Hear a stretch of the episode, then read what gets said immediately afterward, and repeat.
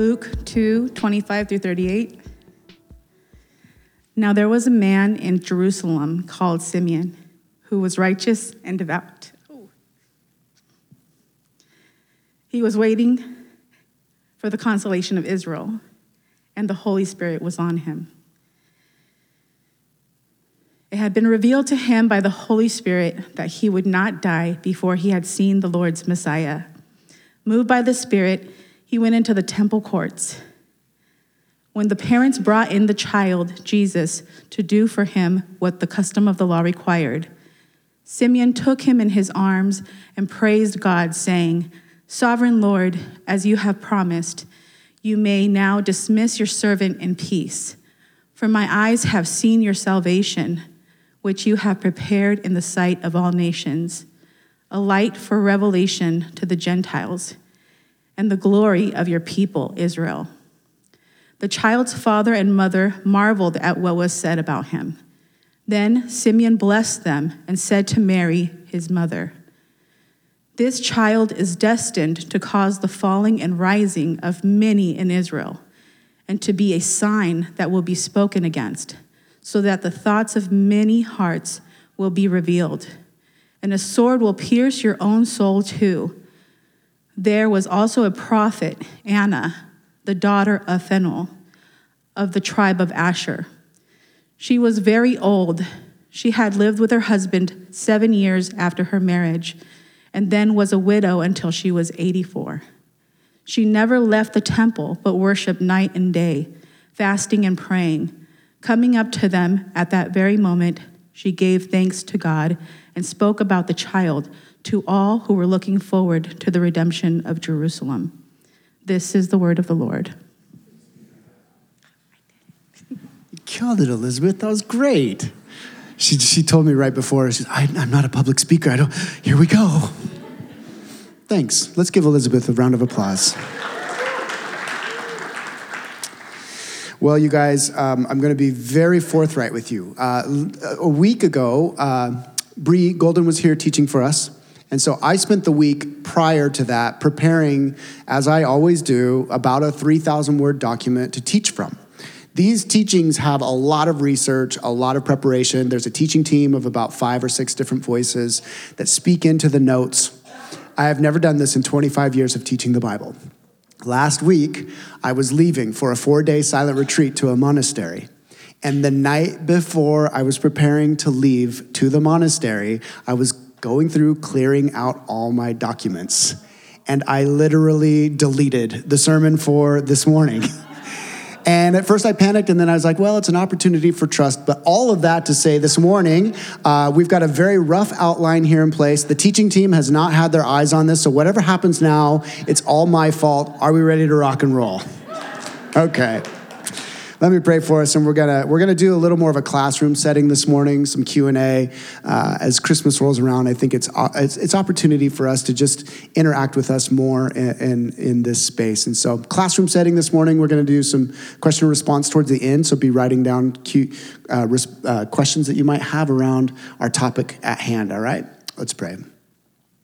Lord, uh, thank you that even as I was just reflecting on my time this last week in so many ways, for each of these souls, there would be more benefit in us to just sit in this room for a half hour and be still before you and wait for you to speak. But in the way that you've structured your church, we are accustomed to song, we are accustomed to sermon. It is our pattern, it is, it is our way. And so we teach about silence. We consider solitude as we gather together in community. All is an act of Advent adoration, Advent observance, Advent ache, Advent longing for the King to return.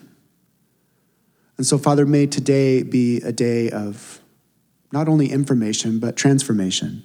I pray that this teaching specifically, however it unfolds here in the next 20, 30, 40 minutes, Father, however, whatever words now come, wherever you take us in this space, plant seeds of transformation in the hearts of your people. And more than ever, my King, I pray that by this time next year, as we approach Christmas and the question is asked, Are you tired? We might say, Yeah.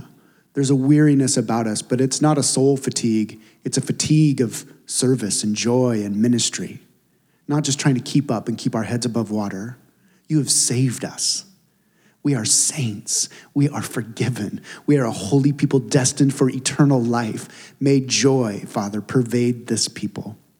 And may we be a parallel society of joy in the midst of the anguish and the exhaustion.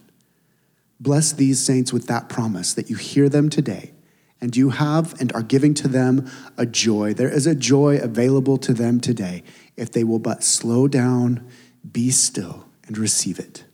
In Jesus' name, all of God's people said, Amen. Okay, let's do this. Uh, we start out taking a trip down memory lane. Think with me through your childhood or through some of your most favorite memories of Christmas gifts that you've ever longed for, ached for, wanted more than anything that you received. And I want you to, if you can, say them out loud. So while you're thinking about what is one of your favorite memories of a gift that you just wanted so badly, or a gift that you were just begging for, or a gift that you received that you were just shocked by how wonderful it was, I want you to say that out loud what it was. And I'll tell you about mine.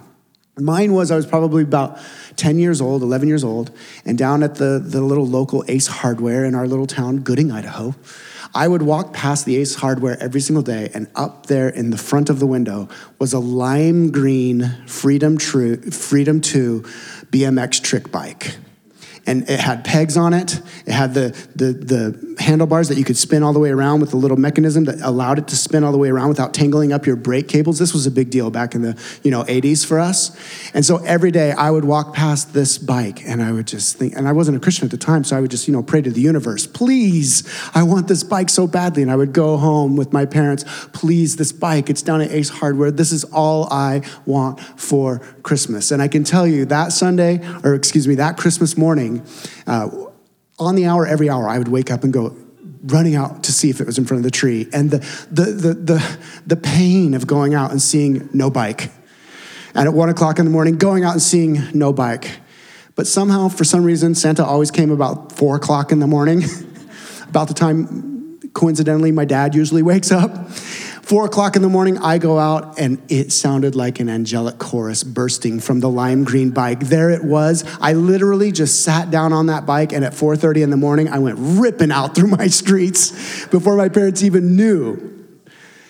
This gift at the time, I thought it had given me everything that I could ever need in life. It was all I had ever wanted in the world. I still bear the scars from that BMX Freedom 2 trick bike. Now, for a few of you, please just shout out what's one of your favorite gifts that you were ever given? Be bold, say it loudly. What? An inflatable bounce house. Oh my gosh, yes, James, fantastic. Others? Game Boy. A Game Boy, absolutely. You had to have a Game Boy on the list somewhere. Others? A cat? Did somebody say a cat? Oh, beautiful, a cat. Anybody else?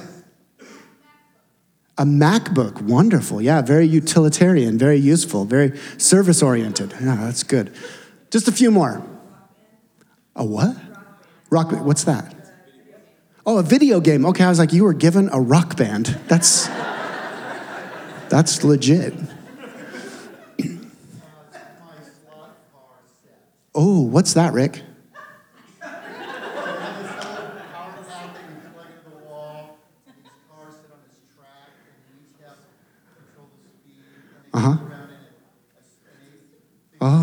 Got it, got it. Now, could everybody, hey, Rick, I don't want to embarrass you, but could everybody look at Captain Rick over here? Rick flies airplanes. He's a strong man of integrity and wisdom. He's also, how old are you, Rick? Uh, 64, 64 years young. Now, listen, did you just see the brother's eyes when he was talking about this slot car thing? Twinkle in the eye. He looked like he was five years old again. Okay, where am I going with all this? What'd y'all feel in your bodies when you were thinking about this moment of the gift received. So I want you to remember what was the ache like? Like for me, every day I'd walk past that bike. That bike is going to give to me what I think life is all about. That bike's going to give me meaning. That bike's going to give me joy. That bike's gonna give me freedom. I will be able to do every trick that I've ever desired to do once I get that bike. And you know what that means for me? I'm gonna have mad respect in the neighborhood. I'm gonna be admired. And think about the joy. Think about the joy that you received. Think about the experience. I'm trying to conjure here, literally, the biochemistry in your brains and bodies, in your nervous system, these memories. Rick looked like he was five years old talking about those cars because it triggers all these things that happen in our bodies. Now, listen, all the Christmas gifts that we receive, the aches and the longings, I want you to hear something. They are nothing more than hints. They are hints. They are a parting of the curtain they are just a mere glimpse into what every single one of our hearts longs for more than anything, which is what Jesus came to give us life to the fullest. Game Boys and MacBooks and cars and Freedom 2 trick bikes. These are all little glimpses in the moment of our bodies where we find ourselves saying, I am aching for adventure. I am aching for admiration. I am aching for utilitarianism, for some way that I can serve so that I can do something. I need the tools to do something. All of these things are hints of what the human heart is longing for because each of us long for life abundant. We long for security. We long for provision. We long for a life of being loved. Christmas is a time, and particularly Christmas in the way that we frame it in the historical church, the liturgical calendar, in the season of Advent, Advent is a time where we reflect. We look back on what we have received through Jesus Christ's first coming as the ultimate gift to all of humanity. God incarnate, God infleshing himself as a human being to give to us what we all long for the most a life of adventure, a life of purpose, a life of security, a life provided for, a life of joy, life abundant. This Christmas season, this last week, as we approach Christmas Eve, take time and reflect through your life in all the ways that the Holy Spirit has given you what you have always needed, given you what you've most wanted. Now, it is also, Advent as a time of looking forward to the future. And so, just like most of us are now hoping for certain gifts to come, that's a hint. That ache, that longing is actually just a hint. It's a parting of the curtains as to what God actually wants to give to us, which is Himself. Advent is looking forward to the return of Jesus Christ, his literal rule, where all the gifts that you could ever imagine will be given in full provision and protection, love and admiration, purpose and respect, all the things that we all long for more than anything will be given in full at the return of Jesus. For the Christian community, as we mature, our ache for intimacy and our longing for identity and our need for security and our hope for love slowly transforms over time as you and I mature in, in following Jesus and modeling our life after Him. Over time, the things that we thought were going to give us security and joy and identity begin to pale into comparison to actually having what will give us truth and life and joy and hope Jesus Christ Himself. For all of you that mentioned those gifts, where are they now? My Freedom 2 trick bike, I have no clue. It's rusting in some dump somewhere in Idaho, as far as I know. I don't know. All the things of this world that we seek for salvation, ultimately at the root of everything that we're seeking is salvation. We are seeking salvation from insecurity. We are seeking salvation from a loss of identity. We are seeking salvation from a loss of meaning and purposelessness. We are seeking salvation from our end, from death. All of these things have their ultimate end in Jesus Christ Himself. And so, Advent, always for the Christian community, is a season of maturing.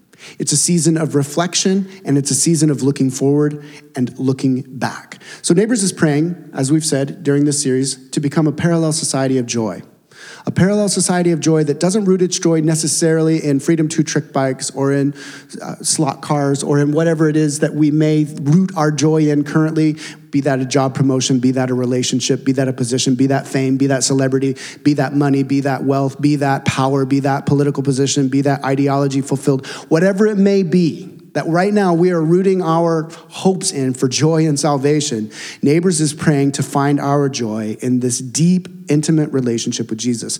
We're rooting the entire month of Advent meditations in one of the most famous Christmas hymns of all time, Joy to the World, and this particular line from Joy to the World, let every heart prepare him room. And so, as a parallel society of joy, we are maturing through our perspectives and these practices, slowly finding and discovering as we mature that Jesus Christ is enough. He is everything. His protection is enough, His provision is enough, His kingdom is enough, His love is enough, His salvation is enough. Now, let's turn a corner here for just a moment. Last week, Bree talked about cultivating a secret place for intimacy with Jesus Christ. What I want to do in this session is I want to delve a little more deeply into the actual practices of salvation, or excuse me, of silence and solitude that acquaint us with Jesus as our all. I want to talk about the necessity of slowing down and, and it's interesting to me that Shua mentioned this, and a lot of you raised your hands. Christmas seems to be a time more and more, and it has always been, as far as I can remember, for our society, a time where everybody ramps up, everybody gets more anxious, everybody gets more intense, there's more busyness, there's more meetings, there's more family gatherings, there's more stuff to do. But historically, Advent has always been a time of slowing down for the Christian community a time of intentionally resisting the inertia of our lives. And more than ever, as modern Christians, it is more important than ever that you and I make the decisions through this Advent season that will actually slow us down so that we can become still and discover that at the root of our deepest longings is Jesus Christ and his salvation for our souls. Advent for us at Neighbors as we continue to mature in the years to come, Advent for us will always become a gentle act of resistance to the frenetic pace that we tend to carry through this Christmas season. This is why we actually don't gather for two weeks at the end of the year rather than ramping up and saying, okay, we're coming to the close of the year, we got to do a big Christmas gathering, we got to do all this stuff. Neighbors instead says, let's trim it down even more, let's simplify it even more, let's take a break. We're not even going to gather January 31st. We take a full two weeks off collectively as a community to just breathe in. Um, when that said examen Sunday, E X A M E N, we didn't misspell it. It's an ancient practice called examen, the practice of examen. And so we want to slow down January, or excuse me, December 31st and literally reflect carefully and intentionally on what Jesus Christ is doing in us. So this morning, I want to close in talking our time, uh, our time together with like some concrete. How do we actually slow down? How do we actually get silent? So, why? Just by way of curiosity, why would we practice silence and solitude? Anybody want to just be bold this morning and toss out an answer? Okay, Jesus did it. John Jonathan nails it. Gold star for Jonathan. He brought up Jesus. well done. That's true. We do it because Jesus did it. Why else? Silence and solitude. Sorry. It's hard to hear him in the noise. Wes, Susanna? Our value isn't based on our productivity. Very good. So we have Jesus, Suzanne, the noise, Wes, our, our productivity, our value. Why else? A couple other reasons. Why?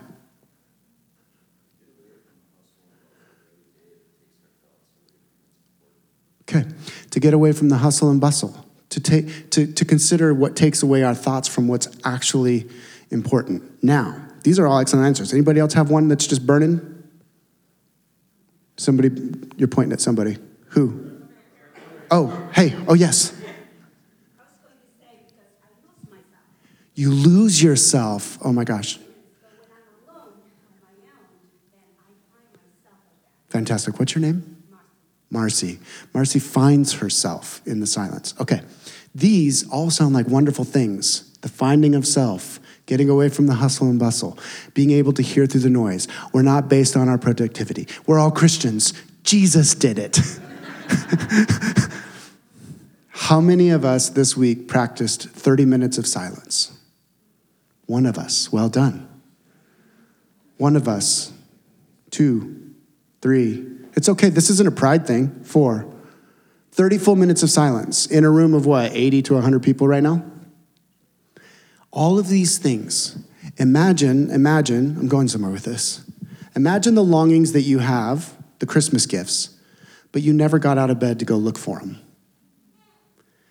What if in silence and solitude, the very things that you need more than anything, the things and the longings that you have, can only be met in that place where the noise quiets down, where the, the need to be productive ceases, where we're actually obeying what Jesus said to do, where the hustle and bustle is departed from, and where we actually find ourselves with Him. Silence and solitude is done within the Christian community during Advent Right when you think you need to be planning the huge family gathering and stressing out about it, you actually need 20 minutes of silence.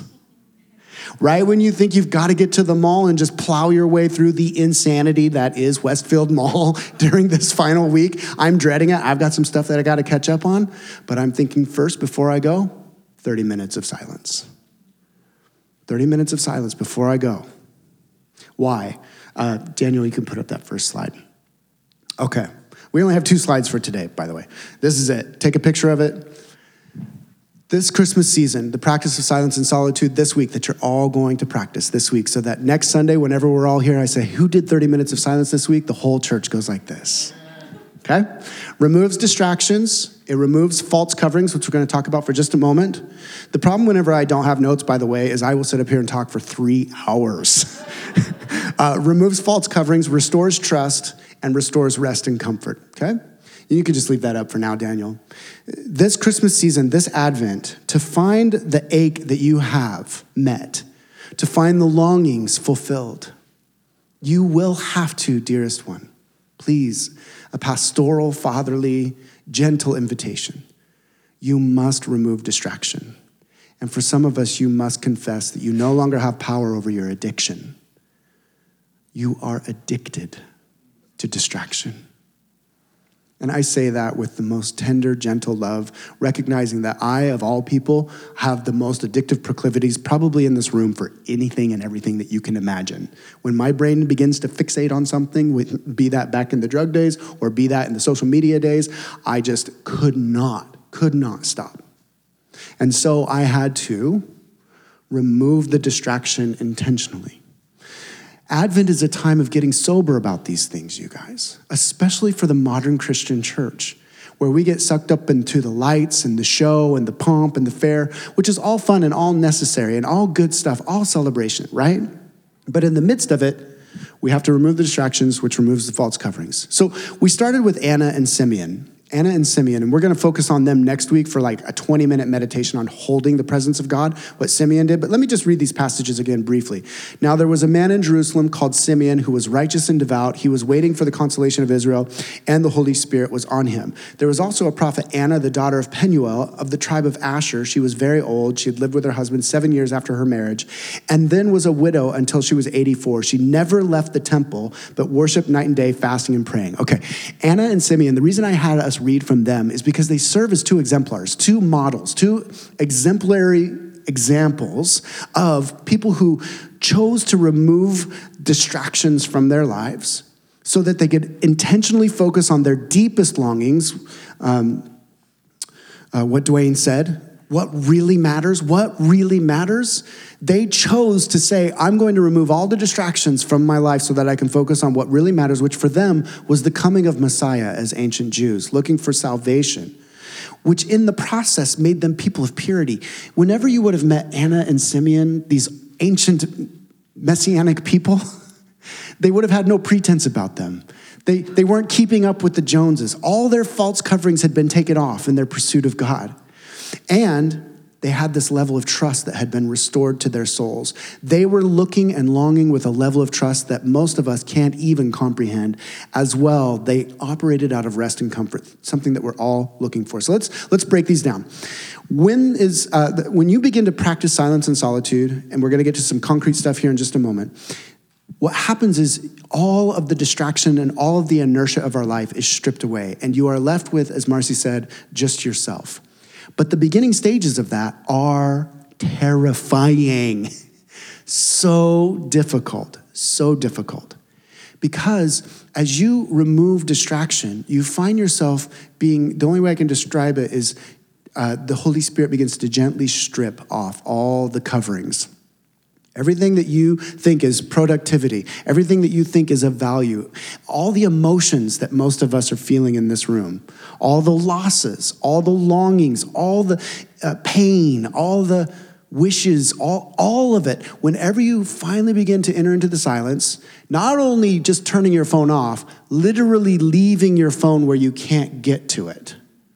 Like, literally, I just did a four day silent retreat and I left my phone with my wife, as I always do. And I can't tell you how many times over four days of complete silence I went to reach for my phone, almost in a panic. I don't have social media on my phone. Why? So I could check the weather. Why? So I could check my Gmail. Why? So I check the waves every 15 minutes when I have my phone in my pocket.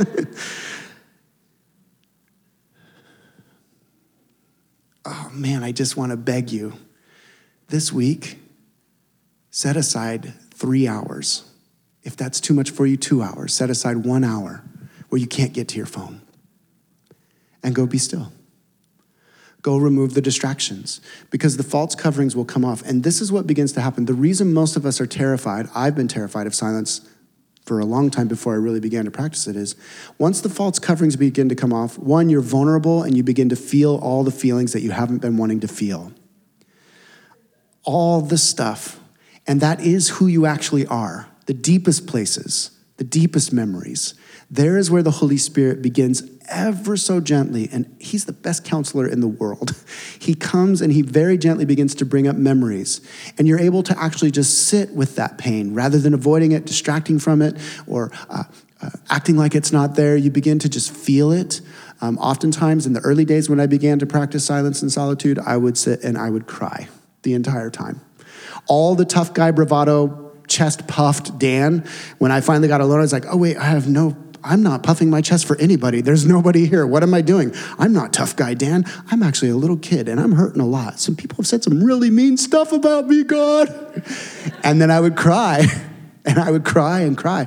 And then the Spirit would take me deeper. And I feel ugly, Lord, and I feel ashamed, and I feel passed over, and I feel alone. All of this is necessary for joy. In some ways, friends, and this is going to sound so counterintuitive, but silence will acquaint us with God's gentle judgment. Let me, ex- let me explain that just a little bit.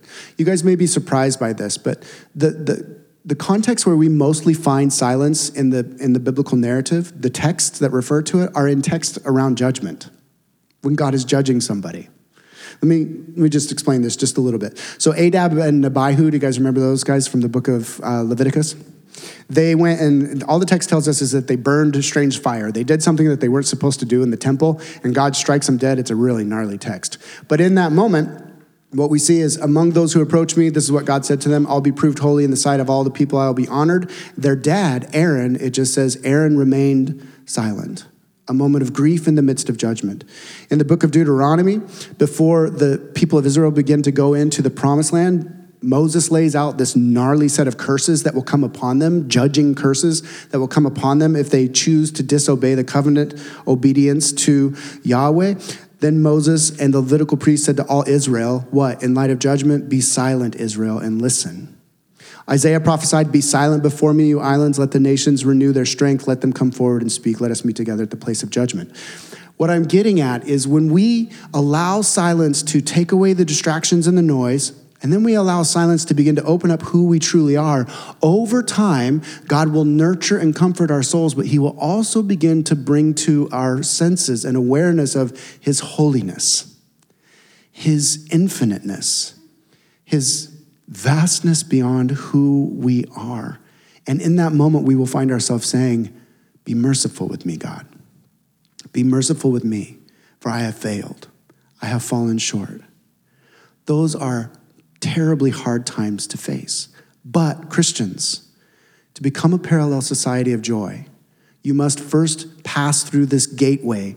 You've got to pass through this filter of removing the noise, removing the distractions, removing all the stuff so you can get down into the emotional place of who you are, so then you can come into contact with who God is. And when you come into contact with who God is, you will find yourself saying, Whoa, I have fallen way short. I feel as if I might be judged by this holy God. And this is where we are brought to Jesus, who was silent when he was judged. Then the high priest stood up and said to Jesus, Are you not going to answer? What is this testimony that these men are bringing against you? But Jesus remained silent. When Jesus was judged in our place, he remained silent. And so, there in the silence, you begin to acquaint yourself with Jesus, who did for you what you couldn't do for yourself. You begin to rest in what he did. And here's the amazing thing about silence we think of the kingdom come on earth as it is in heaven as this cataclysmic event, which it will be when Jesus returns. But there's this odd little text in Revelation chapter 8, verse 1. When he opened the seventh seal, there was silence in heaven for about half an hour. Silence begins creation, silence ends creation. You began in silence in a womb, and you will end in silence in a grave. Silence acquaints us with this vast reality, of which most of the time we can ignore. Scrolling on our phones, being productive at work, riding our Freedom 2 trick bikes in the name of admire me, watch me, love me, whatever it may be. Silence acquaints us with all these things at a level that is absolutely fundamental to true joy, subterranean joy. Because when silence confronts us with who we are and all of our emotions, the next place the Holy Spirit takes us in silence and solitude is directly into the presence of Jesus, who was silent while being judged so that we would not be judged. Now, I think I want to just throw up that last slide and let's wrap this up. Let's do a little Q&R. Silence is it's an ultimate act of trust Silence requires this moment of just saying, uh, I'm not going to manipulate God with my words or my behavior. I don't have anybody to impress right now. I'm just going to be still in this.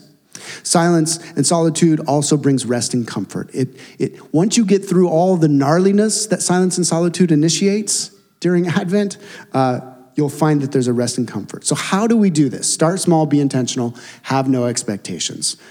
How many of you, just by a show of hands, have a regular practice of silence during the week? Awesome. Awesome. So in my in my life when I was first exposed to this practice, you need to start small. If you have no practice of silence, start with 10 minutes and uh, move from 10 minutes in silence to 20 minutes in silence to 40 minutes in silence to an hour in silence certain times up until you're practicing multiple days in silence and solitude. If you start too big, uh, you're just going to find yourself completely overwhelmed. You have to be intentional. You have to actually set up time to pray. You have to actually set up time to go and do this. Um, it's much, I liken it much like going to the gym or um, healthy eating. You have to make the choice and then, in a disciplined manner, go about it. And then finally, have no expectations. I think that for a lot of modern Christians, whenever you're introduced to the concept of silence and solitude, you uh, you have this expectation that it sounds so great at the at the front end of everything. You're like, I'm gonna go. I'm not gonna have my phone with me. I'm gonna be still. And instead, you go and you're just like the entire time. I'm bored out of my mind. what do I do? You learn to embrace the boredom as a gift of God's presence. Or you sit in silence and you just analyze was that my thought? Was that the Holy Spirit's thought? Whose thought was that? Wait, what's going on in my brain right now? Why can't I stop thinking? And how come? I wonder how the Seahawks are doing. I'm, I think I'm going to go skiing right after Christmas break. And then you're just like, whoa, where am I now? and you come back from that time of just being in your chaotic head as a gift from God, saying, okay, Lord, you showed me that my mind is continually running. Okay. This, this is enough. This, this is enough. What I'd like to do is a little more Q&R. Just around the concept of, of Advent or silence and solitude, some challenges that maybe you have. Because I don't want to bring them up. I don't want to put challenges in your mind. But I've heard the litany, I've heard the list from almost every category of life on why you particularly cannot do silence and solitude. Let's talk about that a little bit. Questions and comments. Questions and comments around silence and solitude. Anything. Yes.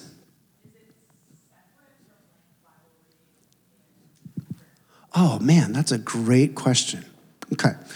Is silence and solitude separate from Bible reading and prayer? On the, I would say yes on one hand and no on the other. So there are different forms of silence that I believe Jesus practiced and that have been practiced by the church throughout the millennia. One of those is what I would just call deep embodied presence, what the mystics called contemplation, where your mind and your body and your soul reaches a place where you are so in the moment. So this will sound very familiar to modern mindfulness techniques that are all the rage right now, but very different in a Christian framework, very different. So there is a practice of silence wherein you have no words. You are simply focused on uh, the breath. You're focused on uh, your body. You're focused on listening to the presence of God, uh, just listening to creation around you with no expectation. There's silence there. At Neighbors, we also are very big on um, encouraging what the ancients called lectio or lectio divina, which is just divine reading. And essentially, this is where you have a Bible open on your lap and you're reading a particular passage. I prefer the Gospels. And you're letting the, the words, and you're reading in the context of good theology, you're reading the scripture, you're taking in the information from it, but you are allowing the scripture to rise from the rise from the page and allow the Holy Spirit to illuminate there in the quiet uh, a verse or even a word. So uh, this last week, by way of example, the Benedictines, where I was at with the monastery, they have uh, Benedict was you have hours of prayer and in those hours of prayer, you have times of silence, but then they also have what they just call prayerful reading. And um, this one particular monk has the exact same favorite spot that I have in the monastery. so every time I would go in there, I would go to sit down on this one spot, and that monk would already be in there. And he would have his thing, and you could just hear him very gently under his breath reading the scripture, one particular scripture. And I would just sit in the back and, you know, kind of like a weirdo, like listen in, like, and he would just sit there, and you could hear him mumbling the presence of the Lord your presence, Lord. Presence. I pray your presence. But it was softer than that. It was so quiet. And he would be reading from some passage, and you could hear him very gently read the words. And the idea is communion, it's relational communion. So I would say practice both the hardest is practicing silence, just waiting with nothing to meditate on. And, and I, I can give you guys, if you'd like, I, I can give you guys a very helpful tool for practicing silence this week um, that I have found extremely beneficial. And it's a mix of um, modern neuroscience meets ancient spirituality. But practice Lectio Divina as well. Does any, do, do you guys want this practice to try this week? Yeah? Okay. So, uh, uh, Thomas Keating and a group of, of Cistercian monks developed something that they called centering prayer. Uh, and then a, a, neuroscientist, Kurt Thompson and Dan Siegel. Dan Siegel's actually a secular guy, but Kurt Thompson came along and took Dan Siegel's ideas around interpersonal neurobiology, big words that basically mean what happens in the neurochemistry when we're in community and when we're alone, and what happens when we do silence and solitude. and I took some of their practices, Kurt Thompson's neuroscience practices and have mixed them with centering prayer. This week, and you guys can write this down, this week, here's my challenge to you 20 minutes every other day. Don't even try to go for every day, try to do every other day. 20 minutes, 20 minutes every other day of this type of prayer. You sit in a chair.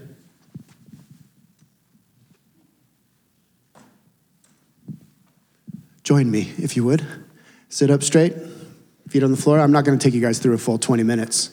Unless you're all down, you guys got stuff to do this afternoon? feet on the floor.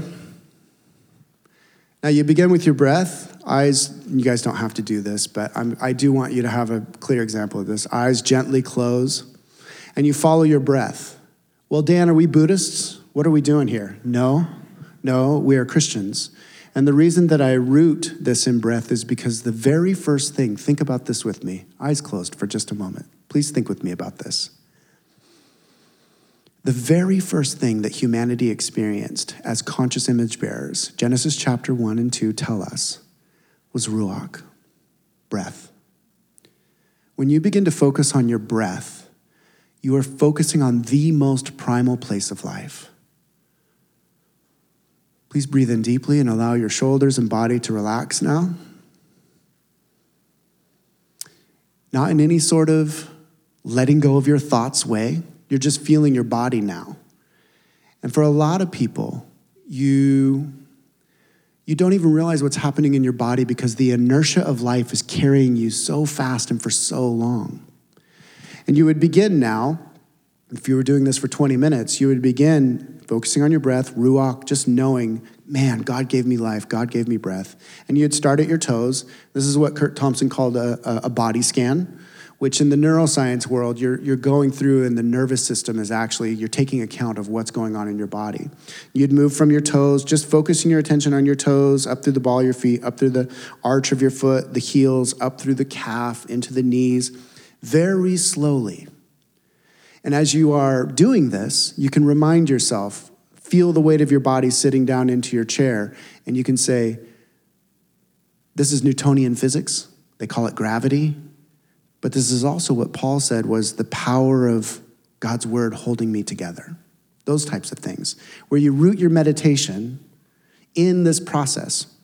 Uh, you move up through your thighs, up through your whole body, into your belly, into your chest. You just let this travel all the way up through, and you're just noticing things. You guys can, can open your eyes. I think what we'll do is um, tomorrow we'll do, a, I'll, we'll put out on the podcast, I'll do a, a guided meditation and I'll, I'll, guide you guys through it. So stay tuned on the podcast. We actually talked about doing this, and I'm just now remembering that. That's how out of sorts I am right now. Um, we'll, we'll put something out on the podcast this week where you guys can be guided through a 20. How long do you want to go? 20 minutes? 30 minutes? Okay. Whatever. We'll figure it out when we get there, okay? But I would love the opportunity to actually guide you guys through this. And then the challenge will be to do it on your own um, consistently, consistently. Here's what I have found through many, many years now silence will take you into places that need to be healed. Silence will also take you to places that need to be healed, meaning, when you practice silence, you will find going into environments that are chaotic and overwhelming, you will find that you're more self aware and you bring just a slowness you don't get caught up in it.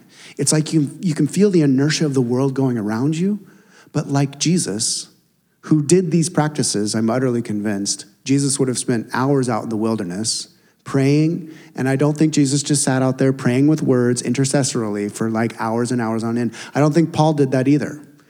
You guys got to remember, in between Paul's missionary journeys, he was on a boat hanging out in the ocean, floating, going to his next missionary journey. And I don't think he was just sitting there talking out loud the entire time. I think he was taking account of what was happening in his body and listening to the Spirit. Over time, you will become more self aware. Dallas Willard was asked one time if Jesus was in the room with everybody and just hanging out with us at our Christmas parties this week, what would have he been like? And Willard's response was relaxed. My response is relaxed, rested, and joyful.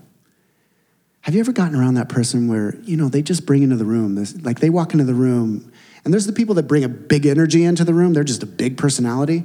But have you ever been around, there's so few people like this in my life, but you get around them, and it's like all of a sudden, everything around you just kind of calms down. It like slows just a little bit, and you find yourself, oh, that feels kind of nice. How come this person is able to make me feel that way? I think if we would have gotten around Jesus, we would have been like, and this huge smile would have come over our face. But that's what he wants to give to the world through you. Okay, um, we're at 40 minutes. Any other questions around silence and solitude? How do you practice silence with little babies as a mom or as a dad? You tell me. I always tell young parents, and um, this is really important. I always tell young parents that your father knows what you need. Your father knows what you need.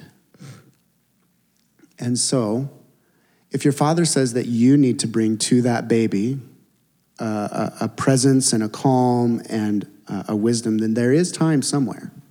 There is time somewhere. And even if in that time, you as a mom or you as a dad, you find that 15 minute window, and you're like, I'm going to now just sit and be still. The baby's going to give me 10 minutes of reprieve, and you conk out and go to sleep.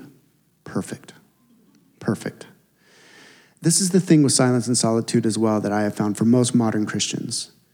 The minute you get alone and the minute you close your eyes, you're out. You're out. I will confess to you that every time I go on a silent retreat, like this last time, I have to go for multitudes of days because usually for about the first 48 hours, I'm in a coma. I'm not kidding. And I used to resist it. I used to be like, okay, I'm here to be holy. Mm, I'm, I'm loving you, Jesus. I'm ready to. and then and I'd come out of it like, oh my gosh, where, where? It's so quiet. and over time, actually, one of my spiritual directors many, many years ago said, that is being held by the presence of God and you will learn to rest and receive that. And then over time, as you rest and receive from the sleep that you're given in that deep place of silence, you are slowly awakened to these, to these other things. Any other questions? There, the, yeah, that start small, be intentional, have no expectations. Uh, allow Jesus to do in you whatever it is that he wants to do. And if that's to sit there and analyze your an- analysis of your own brain, great. That's wonderful. Um, let's call it a wrap. Let's do a, we'll put out on the podcast a guided meditation this week. I just want to give a pastoral encouragement. It's the final week of Advent. And almost every single thing that God is doing in my personal life right now is He's saying, I want to bring myself to you where I am everything. Deep trust, deep quiet, deep peace. This is the invitation that the Father has for you and I this week. Whatever it may look like, maybe it'll be doing the 10, 15, 20 minute meditation that we'll guide you guys through. Um, maybe it'll be just if you can get in 10 minutes before the, the family gathering happens this week. Um, whatever it may be, the Spirit wants to take you into a deeper place. The end goal of this, friends, though, is that through 2024, this will come up over and over and over and over and over through 2024. Because the end goal of this will be that eventually you're setting aside as best you can an entire day. And for those of you that have kids, the other spouse takes care of those kids and you set aside an entire day.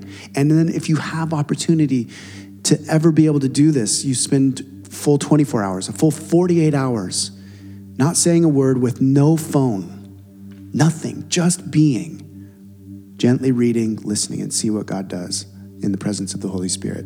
Lord, bless this time of worship and communion now as we close this time. In Jesus' name, amen.